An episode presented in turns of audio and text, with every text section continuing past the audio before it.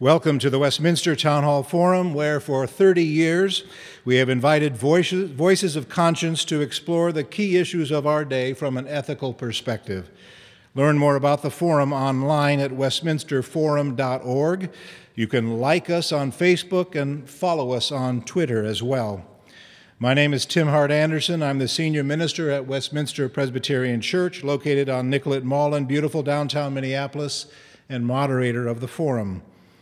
Over the past 31 years, the Town Hall Forum has welcomed hundreds of distinguished speakers, but tonight's guest is the one for whom the expression, he needs no introduction, was coined. He's been a part of our lives for decades, and for that reason, and because you're eager to hear from him and not from me, I will be brief.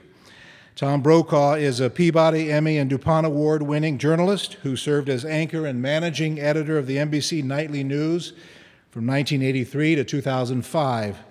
Before that, he served as a White House correspondent and as anchor of The Today Show. He continues to report for NBC News, producing documentaries and specials and lending his expert commentary to breaking news events. He's the author of five books, including the bestseller, The Greatest Generation. Tonight, he's here to explore the themes in his newest book, The Time of Our Lives A Conversation about America. Ladies and gentlemen, please join me in welcoming to the Westminster Town Hall Forum Tom Brokaw.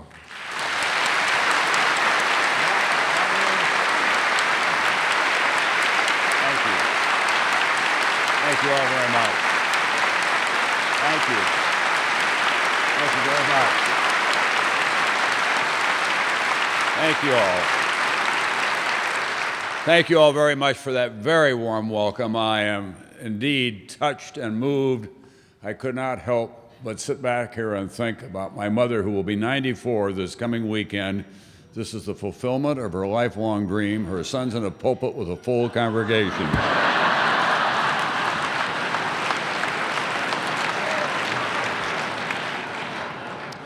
There's rarely an intersection between journalism and religion, so I really have to take advantage of it while I can. I must tell you as well that I lost a dear friend recently, one of the greatest journalists I had ever known.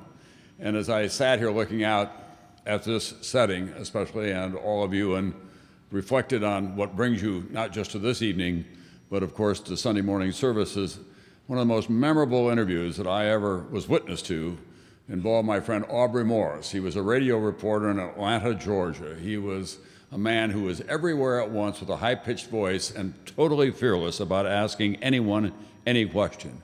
While we were there, some of you may remember, in 1965, there was a cover of Time magazine that posed the question Is God dead?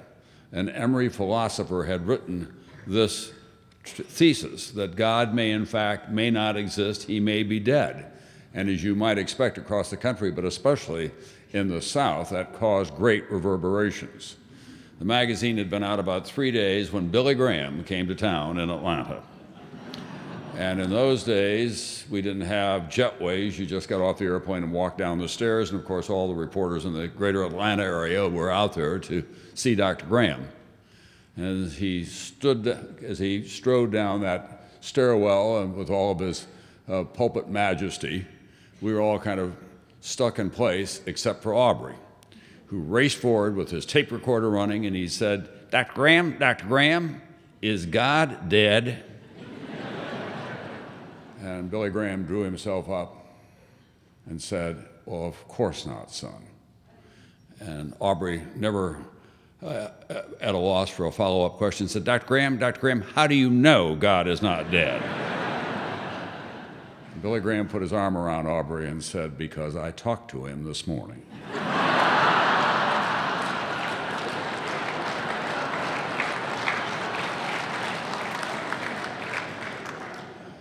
I uh, feel like I come home when I come back to the Minneapolis, St. Paul area and to the upper Midwest. Um, uh, both sides of my family had roots here uh, in the railroading business before they struck out for the prairie. One of my great grandfathers worked at General Mills and was a ardent fan, I'm told, of the old Minneapolis Millers baseball team.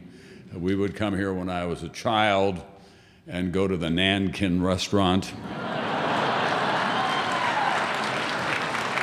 There was nothing more exotic than that, except, except maybe getting a tray at the Forum cafeteria. I saw Harry Belafonte perform downtown. I used to carry the Minneapolis Tribune out in the small towns of South Dakota, sell enough customers every year, new customers, so I'd get on the Milk Run train and ride it into Minneapolis. They'd meet me at the Milwaukee Road station early in the morning. I was 12 years old at the time, and I'd go see the Golden Gophers play with my hero, Paul Giel. so I have these great roots and enormous attachment to Minneapolis. When our daughter was a senior at Duke, Duke came here to play in the NCAA Final Four, and they were heavily favored to win the championship. So we had said to Sarah, if Duke gets in, we're going. And Meredith and I flew out from New York, and Sarah and a couple of her pals were coming in from Raleigh, Durham. And as Meredith and I got off the plane, I said to her, and she agreed with me, I said, This will always be my idea of a big city. This is kind of the Athens of my youth, this cosmopolitan place. And of course, you were in a real renewal at that time, and it was very exciting for me to be here. And we checked into the hotel, and Sarah and her pals came in, all of whom had been raised in New York. and Sarah grabbed me and said, Hey, Dad, cute little city out here.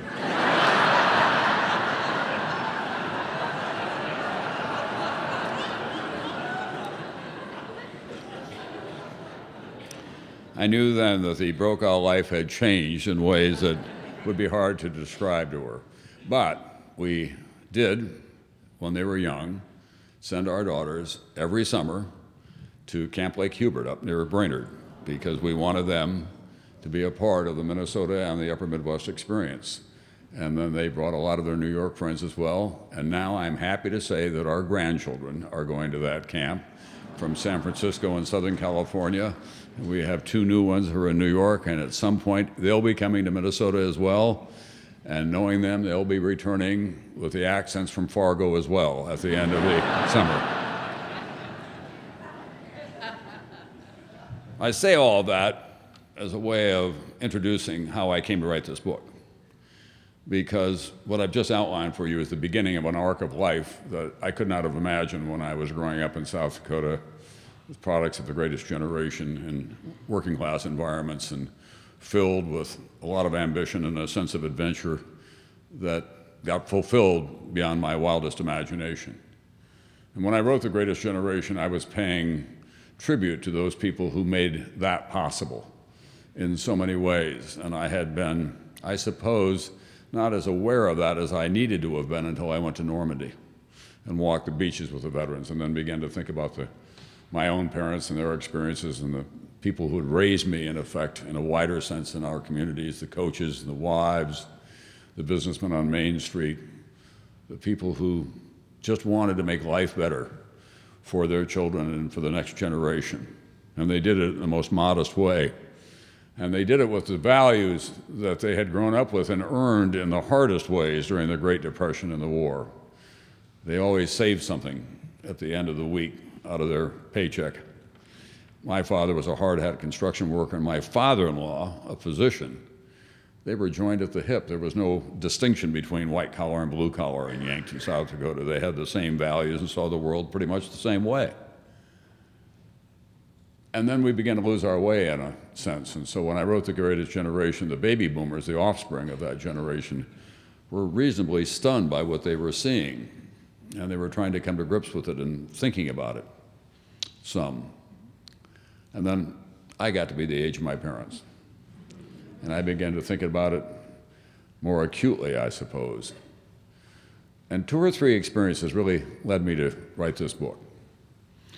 One came in the spring of 2009, on the 65th anniversary of Normandy, when I went with other fellow Midwesterners who had gone on to succeed in life as very prominent lawyers and uh, and people who worked in NGOs, non-governmental organizations around the world. We were all the same age. We'd all been beneficiaries, and we'd had the lives that we could not have imagined. But we went to Normandy, and it's always a leveling experience. And I went from there to Dresden, the German city that had been firebombed to almost complete destruction at the end of World War II, and then went behind communist lines for the next 40 years. But it was a city that was in revival.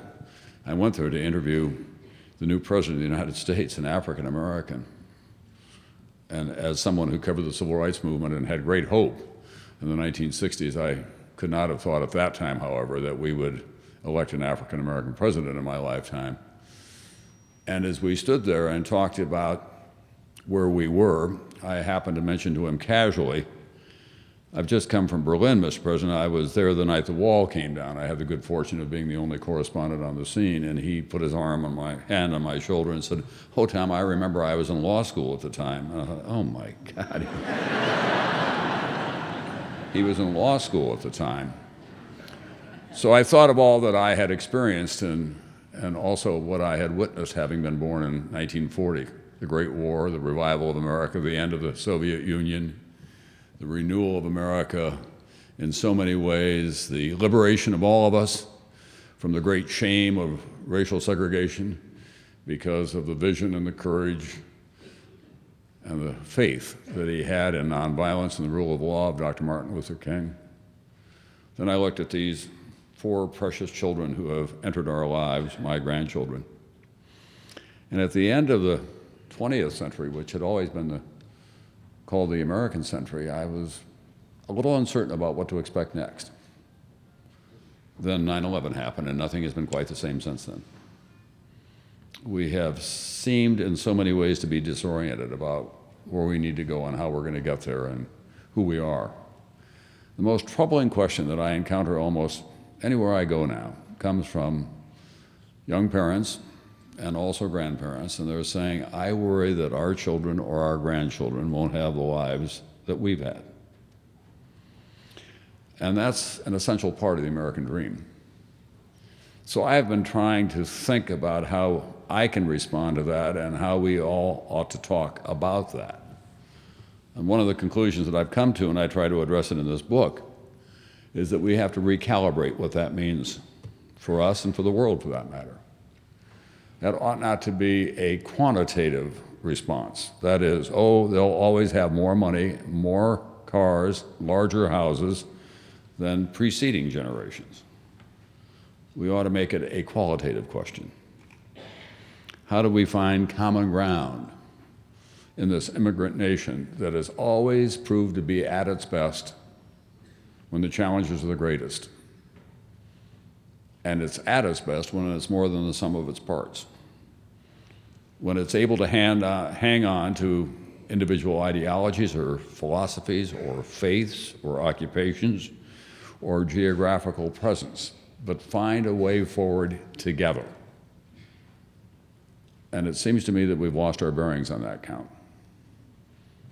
And there's a lot of anxiety in the land as a result of the downturn in the economy, the nightmare that is so for so many people in America of attempting to be a homeowner and finding out that they're now manacled to a home that has half the value of the mortgage that they paid for.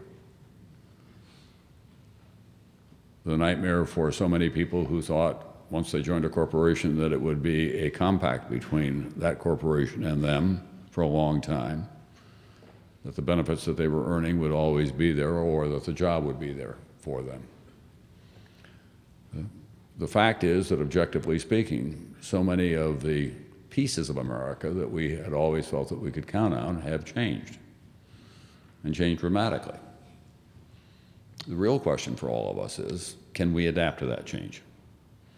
Can we then begin to make the changes that are required in that adaptation in which we can meet those challenges?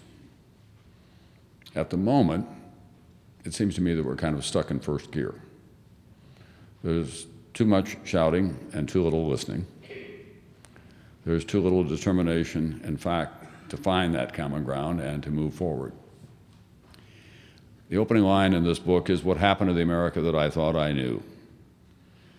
Because in some ways, we've kind of lost our confidence. I've never been witness to that before in this country confidence in our institutions of governance, in Washington, D.C. especially, confidence in the ability of the country to recover economically. Those are the challenges that are before us, and so I have kind of a shorthand for how we can begin to deal with it. the phrase that I've been using is that we all have to re enlist as citizens. We have to acknowledge the fact that we are on a different playing field now. It is a smaller planet with more people. When we had emerged from economic downturns in the latter part of the 20th century in the past, we still pretty much owned that playing field. Now we have a rising China and India and Brazil and Russia and emerging nations as well. We're trying to determine how we can reorder the American economic industrial base so that we can return to some form of manufacturing that will provide jobs for people. And so, what I do is begin by concentrating on those immediate challenges and offering some suggestions about housing, about fixing the education system in America, about finding ways in our political culture that at the end of the day, the people can say over a drink or just in a quiet caucus, okay, we had it out all day long. What are we left with here?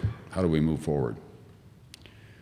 I suppose one of the most unsettling experiences I've had in Washington was a, in many ways, an incidental one, but it spoke volumes about what's going on. It came a couple of years ago when I was on Capitol Hill, and two button bright young men came up to me in their blue suits and red ties. You would know the type. They were thrilled to be in Washington.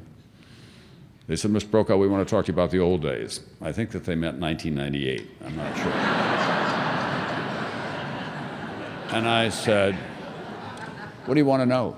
And they said, Well, I'm a Republican. He's a Democrat. He's my best friend. We go to Georgetown every night and argue politics. His boss won't talk to my boss. My boss won't talk to his boss. And I said it was not always like that. But that is a prescription for not just temporary, but permanent deadlock. So before I take your questions, let me leave you with a very recent demonstration of overcoming adversity, about optimism, about patriotism, in the body of one man that I heard on Saturday night when I was in St. Louis at a veterans benefit. And let me give you the context for that. This has been a big issue for me for some time. We're in the two longest wars in our nation's history, Iraq and Afghanistan. 10 years apiece, all being fought by less than 1% of the population. All volunteers, most of them from working class and middle class families. For the rest of us, it's out of sight, out of mind, if we so choose. No sacrifices were asked of the rest of us as we went into those wars or in the course of them. Thousands of lives have been lost, and many more thousands have returned to America physically or emotionally damaged. And yet, within that core of men and women, there is the essence of the American character.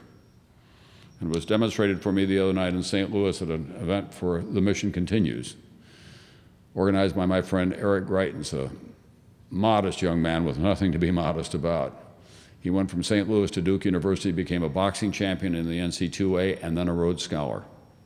Then he traveled to Africa on his own with his camera and his passion and wrote a prize winning book about the children of war.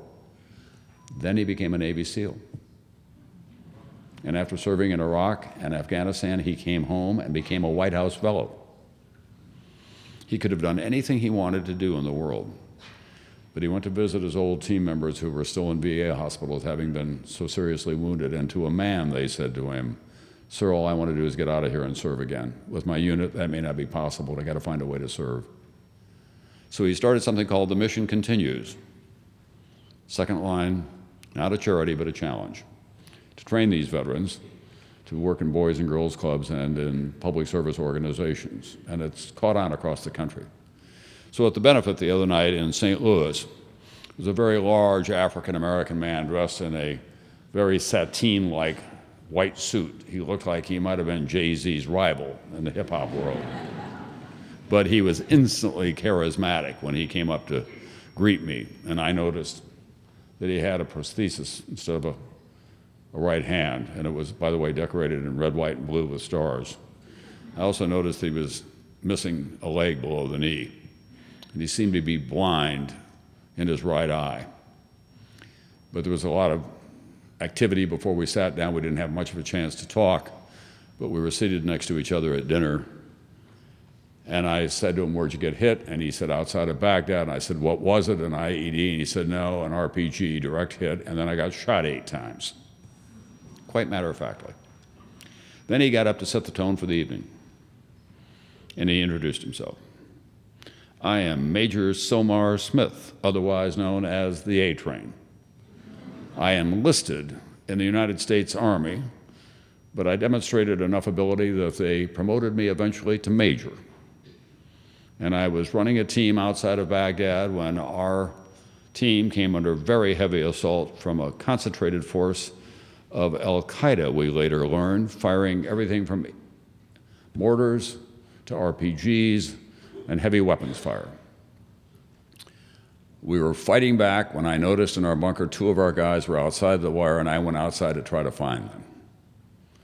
When I stepped outside, I got hit by an RPG in my right hip.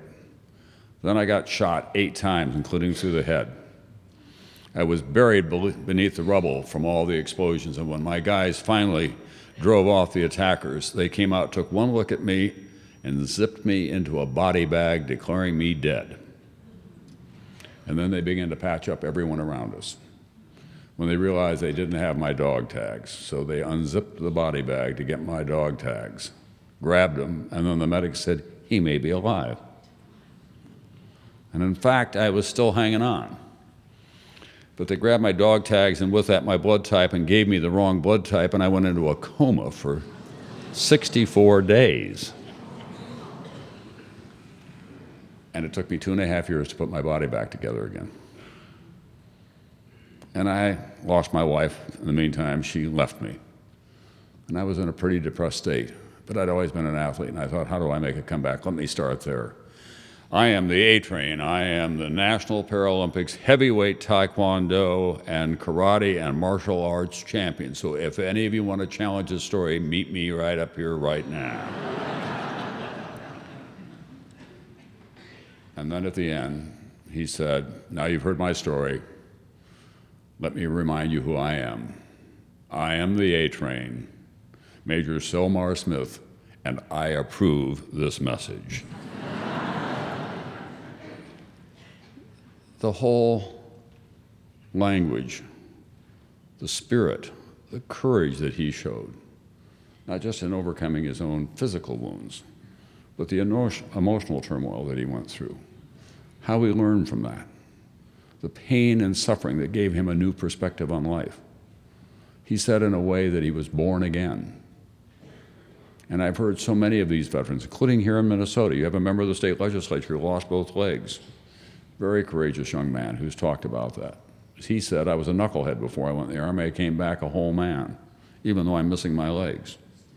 It seems to me that if they can go through all of that and return to this country and want to serve again, want to be a part of who we are, and hang on to the American dream, the least that we can do is stand beside them and say, A, how can we help? And B, how do we get to be part of your squad? How do we go forward from here? Because 100 years from now, historians will look back on this time and they'll make a judgment, not just about Barack Obama or the Tea Party or Herman Cain and his difficulties this week or Mitt Romney or any of the other Republican candidates. They're going to make a judgment about all of us, just as I made a judgment about all the people in the greatest generation about how they faced the challenges of their time and overcame them, won the greatest war in the history of mankind, saved the world, came home, and gave us the country that we have today. It seems to me that that is how we should begin the 21st century. And those are the questions that we should be asking. And in this book, you'll read many stories in which just that is being done. They're inspirational, some of them are difficult, but it's a collection of stories about people who are getting on with the job of advancing their lives and thereby advancing their nation. But at the same time, I lay out in cold statistical terms and also examine the policies that got us to where we are about how we need to address that. It's a new era in the world, and we have to acknowledge that. And finally, I'll just leave you with one final story from the book that is toward the end. I'm not going to give it all away, but as a grandparent, I look at my grandchildren and I say, 50 years from now, what will they say about their grandparents and what we left them? And they show wisdom, as all grandparents know. My wife and I are very active outdoors people. We've done a lot of backpacking and climbing and, and horseback riding into the wilderness and gone up just the two of us and spent days on end back there just surviving by our wits a lot. So we couldn't wait to introduce our grandchildren to the beginning of that idea. We may have rushed it a little bit. They were just five and seven when we said we're going to take an overnight camping trip. We're going to go into the mountains and the wilderness of Montana because we know there's a backcountry cabin, just a little shelter really, where you can spend the night. We'll cook out. We'll make our way off the trail. We probably will get to see some game. There was a little mild complaining. Pretty tough hike. That was a very tough hike. And they got there and we cooked out. And they live in San Francisco. They're city kids. They're kind of looking around, wondering about all this, but they're being quite brave. And then Meredith, who's called Nan by them, said, Okay, here's the deal, girls. Um, we're going to let you sleep in the cabin on your sleeping bags. You get little headlamps uh, because it's really only room for a couple of people. And there, Tom and I will be just outside, uh, sleeping on the ground in our sleeping bags. But you'll be fine in there. Don't worry about it. And they were five and seven at the time. And we put them in there, and Meredith, the sun goes down. It gets pitch black, of course. And Meredith said, "You hear that?" And I said, "I do." There was a real buzz going on in the cabin. They're whispering back and forth. And all of a sudden, the youngest of the two arrived next to our sleeping bags and said in the most commanding voice imaginable to my wife, Nan, we need an adult in here now.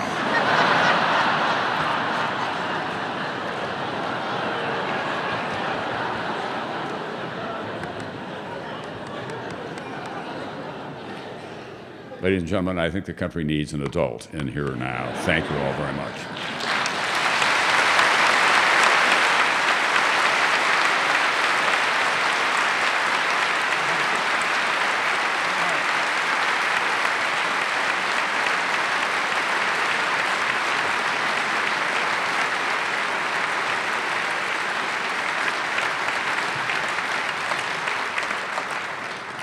Thank you, Tom Brokaw. You're listening to the Westminster Town Hall Forum, broadcast from Westminster Presbyterian Church on Nicollet Mall in downtown Minneapolis.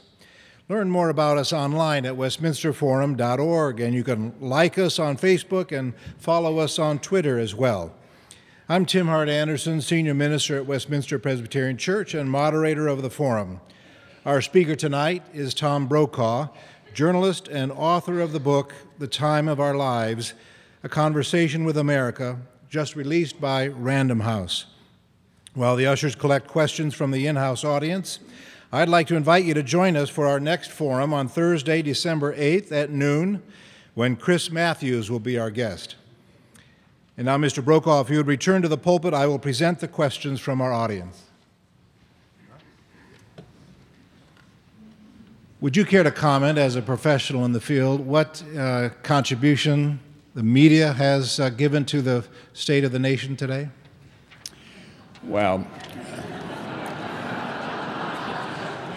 if you listen to Herman Cain uh, this past week, we are responsible for it all, or for others as well. That's been going on as long as I've been in journalism. It's just easy to point to us. And sometimes situations are exacerbated and of course, now the megaphone is so much larger than it used to be, and there is a great deal more opinion. There's, that's indisputable. You know, when the sun goes down on Fox or on MSNBC, people are out there, left and right, kind of stirring things up. But let me surprise you with something. It, re- it really depends on the rest of us to be more proactive in where we get our news and to develop filters within our families and within ourselves about is this reliable? Does it hold up over time? Can I count on this? And if you do that, we have the richest journalistic environment we've ever had in our lifetime because of the internet. I get up in the morning, go online, and read, in addition to the papers that I read in print in New York, I read the Financial Times. I have some interest in what's going on in the Middle East, so I generally read the Middle East think tanks and a lot of the offerings of the foreign ministries in that part of the world. I'm on the board of the Council of Foreign Relations. We've got a terrific website that has both a long view and a quick view of, of what has been happening. And then I read as I did before I came here, you know, the Minneapolis Tribune. I was out here a couple of years ago to talk to Sigma Delta Chi, and I happen to like one of your hunting and sporting writers by the name of Dennis Anderson. I like to read his columns about what's going on. And I read my hometown newspaper in Yankton, you know, see how the old football team is doing, how my friends are doing. We've never had that capacity before, but it requires us to be proactive consumers, to put as much effort into finding out where our news comes from and whether it is useful to us as we do into buying a new flat screen television or a camera or anything else. You know, we've got to be more active as consumers. You speak of us as citizens reenlisting in our country. How do you propel individuals to do that when our own government does not seem to be enlisted in the country for which they work? Yeah. Well, however you feel, oh, this, this may surprise you as well. Let me give you an example of how things can change. Uh, let me begin with a political example. However you feel, individually or collectively, about the Tea Party, Tea Party played by the rules. They got angry, they got organized, they got to Washington, they stayed on message, and they stayed disciplined. That's why they're dominating the debate out of proportion to their numbers if you look at all the national polls about whether people agree with them or not. Because they, it is a ground up movement. It started out in America. And when people say to me, I don't think you can change things that are this big from the ground up, let me give you two more recent examples. There was a mother who lost her daughter to, to a drunk driver. Her name was Candace Lightner. We all know who she is now. She started Mothers Against Drunk Driving. She changed the culture in America of drinking and driving. She profoundly changed the rules and the laws about driving while intoxicated. There are stiff penalties. People don't get driven home now by the cops. They get arrested and put in jail and they lose their licenses. Bars are responsible. It's had a huge impact in this country and thousands of lives have been changed. Two years ago, I went out to South Dakota at the request of a friend who is a breast cancer survivor to help her because she was the chair of Komen Race for the Cure. I kind of knew what it was, but I was not prepared on that Saturday morning in Vermillion, South Dakota, for 4,000 people to show up to race for the cure and to make contributions. And the next day, I was in New York at a Giants game, New York Giants game, and everyone ran on the field these big, tough offensive and defensive linemen and the middle linebackers with pink chin straps and pink shoelaces to remind us of what's going on. Those are just three examples of how it can happen from the ground up. But what we need to do is spread that out a little bit, I think, in this political culture. And we can get involved by saying to these people who are running for public office, I want you to make a judgment beyond just the very narrow interest that seems to define what your candidacy is, and that's across the political spectrum. Find out who they are talking to. If they're liberal Democrats, are they talking to the conservative Democrats? Are they trying to find some common ground? Do they do that when they come to the community? Or do they just retreat to an ideological bunker of some kind? I cite two of my heroes in this book. One is John Gardner, who founded Common Cause. He was a a man who served in World War II as a Marine. He was a brilliant psychologist from Stanford. He served in Republican and Democratic administrations on major boards. And in Common Cause, he said that pluralism without compromise is a form of tyranny. The other man is Bart Giamatti, the former president of Yale who became the baseball commissioner. He used to say in incoming classes, You may be wondering what you should know and whether you know enough. What you need to know as you come here is that you must wish to know. And when you leave here, you ought not to be hostage to someone else's orthodoxy. Think for yourself, reason. But we move lemming like in our political system sometimes because we get pushed around a little bit. The Minnesota History Center right now has an exhibition on the tumultuous year 1968. We heard a lot of concern back then in those years, late 60s, early 70s, similar to the concerns we're hearing today. What did we learn from that time that can inform us as we find our way forward today? Well, what we learned from that time is that we did emerge from it. Uh, it was a deeply divided country. The same baby boomers who were rejecting materialism went on to become founders of the hedge fund industry. uh, the best customers at Mercedes dealers across America. The whole second home thing began in that generation, quite honestly. And the war ended eventually. That's what drove it a lot. Here's a piece of it that we don't pay enough attention to. When the war ended, the military in this country and its reputation and its standing was probably at its lowest stage in the 20th century. And the young captains and majors who were determined to make the military their career decided to go about the business of reforming their institution. And they did that. And as a result, we have now at the top these brigadier and, and major generals who are highly educated. They've got a much different social consciousness than they did then. And when you deal with them, they know about the civilian society and how it ought to work. And that's an, a demonstration of an institution that was reformed from the ground up. There's another big difference between 68 now. 68, there's a lot of money around. I mean, a lot of the kids who were on the lines uh, for Gene McCarthy or in the anti-war demonstrations, say, you know, I'd go home and my parents would write a check to me. They had, they had a lot of money. Or I was getting student aid, I didn't have to pay it back. There were all kinds of programs that were about in those days. And things were affordable. Meredith and I bought a house in California, our first home. We were two kids from the prairie, bought a wonderful woodsy nest up in the hills over the San Fernando Valley for $42,500. I was making just a little less than that because I was doing pretty well on television by then. And when I wanted to move up to a larger house down on the beach, I was making a good deal more. And the bank wouldn't give me a mortgage because they said, I, you know, we think you're just a little bit over the line here, Tom, even though you've got this. And, I, and we agreed with them. It was a little bit of a reach, so we didn't do that. That all came crashing down. And a lot of the fear and the anxiety in America today is about the security of economic well being, about not having it, and both parents working. We've got a debt in this country, a savings rate that is negative. People have more debt than they have net worth in many families. That's a prescription for getting us to where we are now. And that means that they lack confidence and they feel like they're in a bunker of some kind. What do you think of the 99% Occupy Wall Street movement? What role might it play in revitalizing American society and culture? Well, I, when it began, I was intrigued because I'm a student of these kinds of ground up movements, uh, having covered the civil rights movement in the 60s and then the anti war movement. So far, it has not been very effective, it seems to me, because it doesn't have a centralizing, central theme.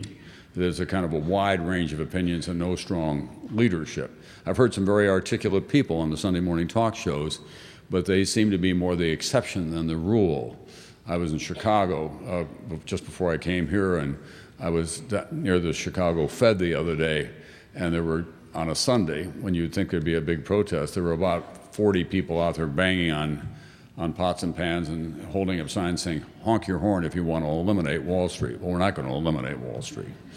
And then a lot of them were saying we want free medicine, we want free medical care and free education. That's not going to happen either. So they have to get more realistic, I think, and, and have more definition and demonstrate greater leadership at this point. We were all in on this. I mean, the fact is that Republicans will say it was all the fault of the federal government, and Democrats will all say it was all the fault of Wall Street. Fact is, we were all in on it. There was too much excess across the board.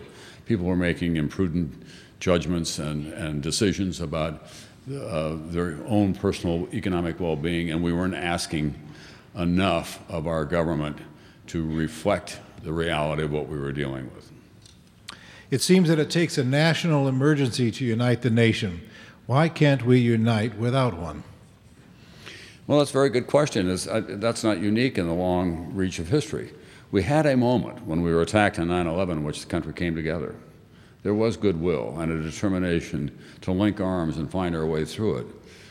But then we sent less than 1% of our population to war, as I indicated earlier, and the rest of us didn't have to pay any price whatsoever. And that means we didn't have to pay higher gasoline taxes to help finance the war. We didn't have to think about cutting back on some of our public expenditures so the money could go to the Defense Department. If there was one enduring lesson about the Vietnam War beyond the insanity of thinking that we could win a civil war in a distant country, it was the guns and butter notion. We went to war on a credit card then, and we paid a terrible price for it. We repeated it again this time. We've spent more than a trillion dollars on these two wars. We were told early on that it would be a pretty surgical kind of war and that we would be able to get revenue from sharing Iraqi oil resources without knowing how completely broken the Iraqi pipeline, broadly speaking, is, and how determined the tribal factions are in Iraq to continue the warfare that they've been having with each other for a long, long time, to say nothing of what's going on in Afghanistan. We know what we have lost in these two wars, Iraq and Afghanistan. What would you say that we have gained as a nation?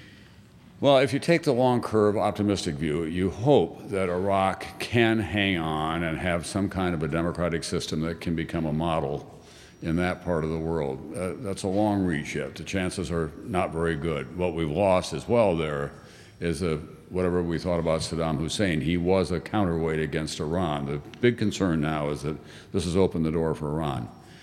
I, I always knew that we had to go into Afghanistan and drive Al Qaeda out of there but any casual student of history knows that that country has been occupied by foreign forces off and on for 2,000 years, and they've always left with their tail tucked between their legs. It's a fascinating country. I love being there. It's terrifying sometimes, but it, the exhilarating beauty of the place and the resilience of the people. But when you get to these little clay pot villages that they have with no interconnection in terms of infrastructure, highways, and so on in a remote village.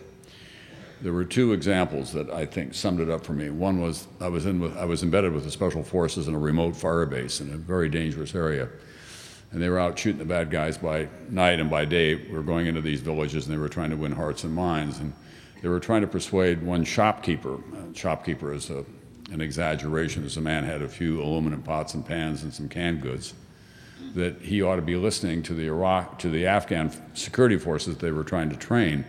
And when the Americans left, I slipped up beside him with my interpreter and talked to him. And I said, What do you think about what they're trying to persuade you to do? And he looked at me and he said, We don't need more guys with guns telling us what to do.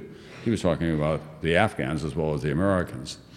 It reminded me of what a friend of mine who was a a senior counterterrorism expert in the CIA once said about the Afghans. He said, The problem with the Afghans is that they have reversible turbans.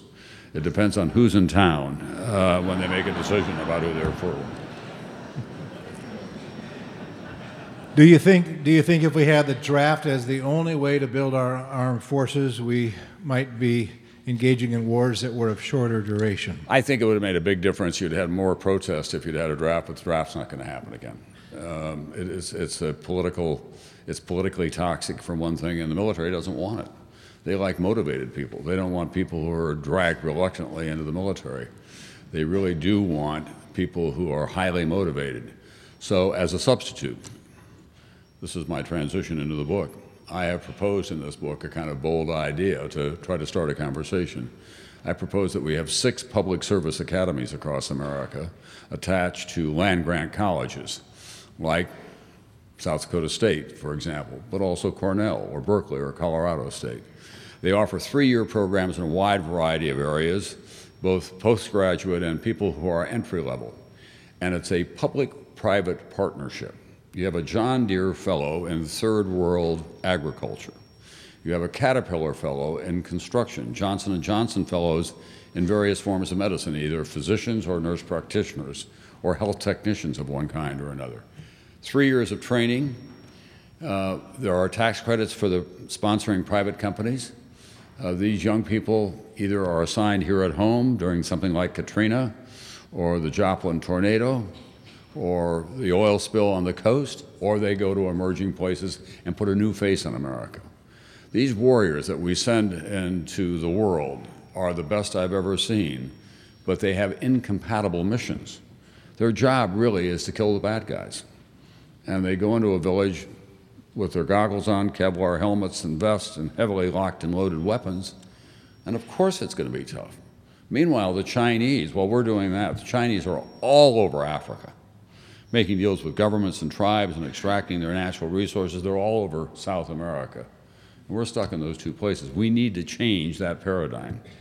And I would think that there may be an opportunity, especially during an economic downturn, to have a big, bold idea. Because a lot of people, young people especially, don't have a job. They're looking for something to do. They're very adventurous, and we could knit together all the other programs like AmeriCorps and Peace Corps and make it what I call the diplomatic special forces, where people could have an impact in other ways around the world. When I was in, in New Orleans after Katrina, uh, I was out with the 82nd Airborne. They were the most effective of the rescue and rebuilding people. And I said to the young major, I said, How long can you stay down here? Because I knew they were getting ready to lift off for Iraq. He said, I could get my guys back and get them trained again. This is not the kind of work that we're trained to do, but it's our first responders, for the most part, as the military. We need to separate that out.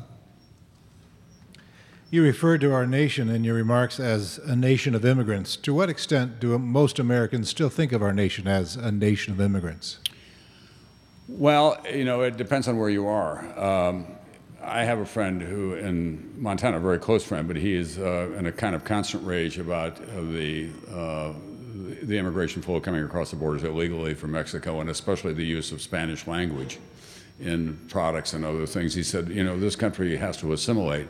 I said, come with me to Los Angeles, and I'll take you into Koreatown, a thriving, thriving area. All the signs are in Korean. All the merchants speak Korean all day long. Their kids are learning English, and they're doing well. But we've always had that kind of thing going on. But the, the numbers now coming across in the Southwest have really lit up that part of the world. And we've not found a way to deal with it, I think, in any sensible fashion because it's, again, it's, it's really become such a toxic issue from a political point of view for so many people. I did a documentary a couple of years ago in western Colorado, down valley from Aspen, these were during the good times, and they had a lot of big construction projects, building schools and hotels and highways. And I worked with the contractors about how they would determine who was legal and who wasn't, and it's a nightmare because the the forgery is really first rate. Then we got inside with illegal Mexican American immigrants who were living 18 to a house and living in shifts, keeping the house spotless, learning English, and turning out the best driver's license I've ever seen manufactured in Colorado. and they were showing us how they were doing it because, and they were working seven days a week and they work every overtime that was going on. And I'd say to the contractor, why don't you just go down to Rifle and get the high school football team to do the dick? And he said, are you kidding? These guys won't do it. He said they want to play on their video games. He said, we've gone down there. We pay $20 an hour in the summertime on the end of a, you know, on the end of a shovel or to be a hod carrier. They don't want anything to do with it. So I thought that can't be true. And I went out and found some young people who were working on these construction crews, foremen who was, you know, they were 18, 19 years old, summer work. And they said to me, it makes me crazy, but it's true. You know, I can't get my buddies to come do this kind of grunt work. And we pay well. So that's part of the conflict. You know, there isn't a hotel that you go into in America anymore in which the hard work from the bottom up is not being done by a recently arrived immigrant for the most part. So it's, it's an important dialogue to have. At the same time, you just can't open the borders, you know, and provide the services for everyone. We, but we've got to find some kind of a formulation. Best thing to do is try to improve the Mexican economy so they can make a living at home. Looking back over your remarkable career in journalism, what comes to mind as one of the most gripping stories you've ever covered? Oh gosh, there have been so many. I, I think from a domestic point of view, as I've reflected on this, um, there were two stories that, uh, that I thought were real tests of the American character, each in a distinctive way. Uh, I was a young reporter in the South, having grown up in mostly this white bread part of the world, and uh, I was covering the civil rights movement. And I've said to young audiences now, you just don't have a full appreciation of how much Dr. King changed America and he managed to do it without a cell phone, without tweeting, without texting anyone. He managed to do it through the power of his conviction and his oratory, his faith in nonviolence, and in the American rule of law. That's a remarkable achievement. And we're all a lot better off for it, not just African Americans in this country. And the other piece of it is, I think that what this country went through during Watergate, that was a genuine constitutional crisis. We were deeply divided. We had what turned out to be a very felonious president using the White House and to break the laws and use the agencies. And the country worked its way through it. There were a lot of strong feelings at the time. But when the tapes were revealed and they knew that he was guilty, it was time for him to go. And as Gerald Ford said memorably, our long national nightmare is over, and we got on with the business of being America again. And I, I always thought that that was really an astonishingly great tribute to who we are. No tanks were in the street, there were no armed people around the White House. It was the rule of law that prevailed, and that's always been the underpinning of who we are. Your book is a, a story of hope about America that you have. What would you say to young people? And we have a number of high schoolers here in the audience tonight at the forum. What would you say to young people about your hopes for their future in America? Well, this is the last question. For one thing, these the young people, okay, I, the, these young people have their hands on the most transformative technology that I have ever witnessed, which is the new information technology, cyber technology. But I remind them, I remind them that you will not eliminate global poverty by hitting delete. Uh,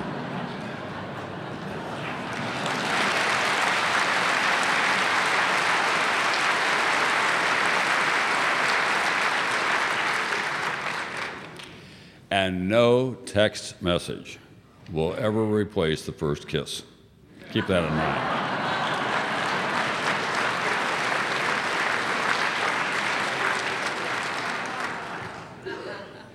And most of all, what you also need to remember is that it will do us little good to wire the world if we short circuit our souls. These are tools, and they're an extension of our hands and our heart. And we use these tools most effectively when we bind ourselves together for common good and move forward together.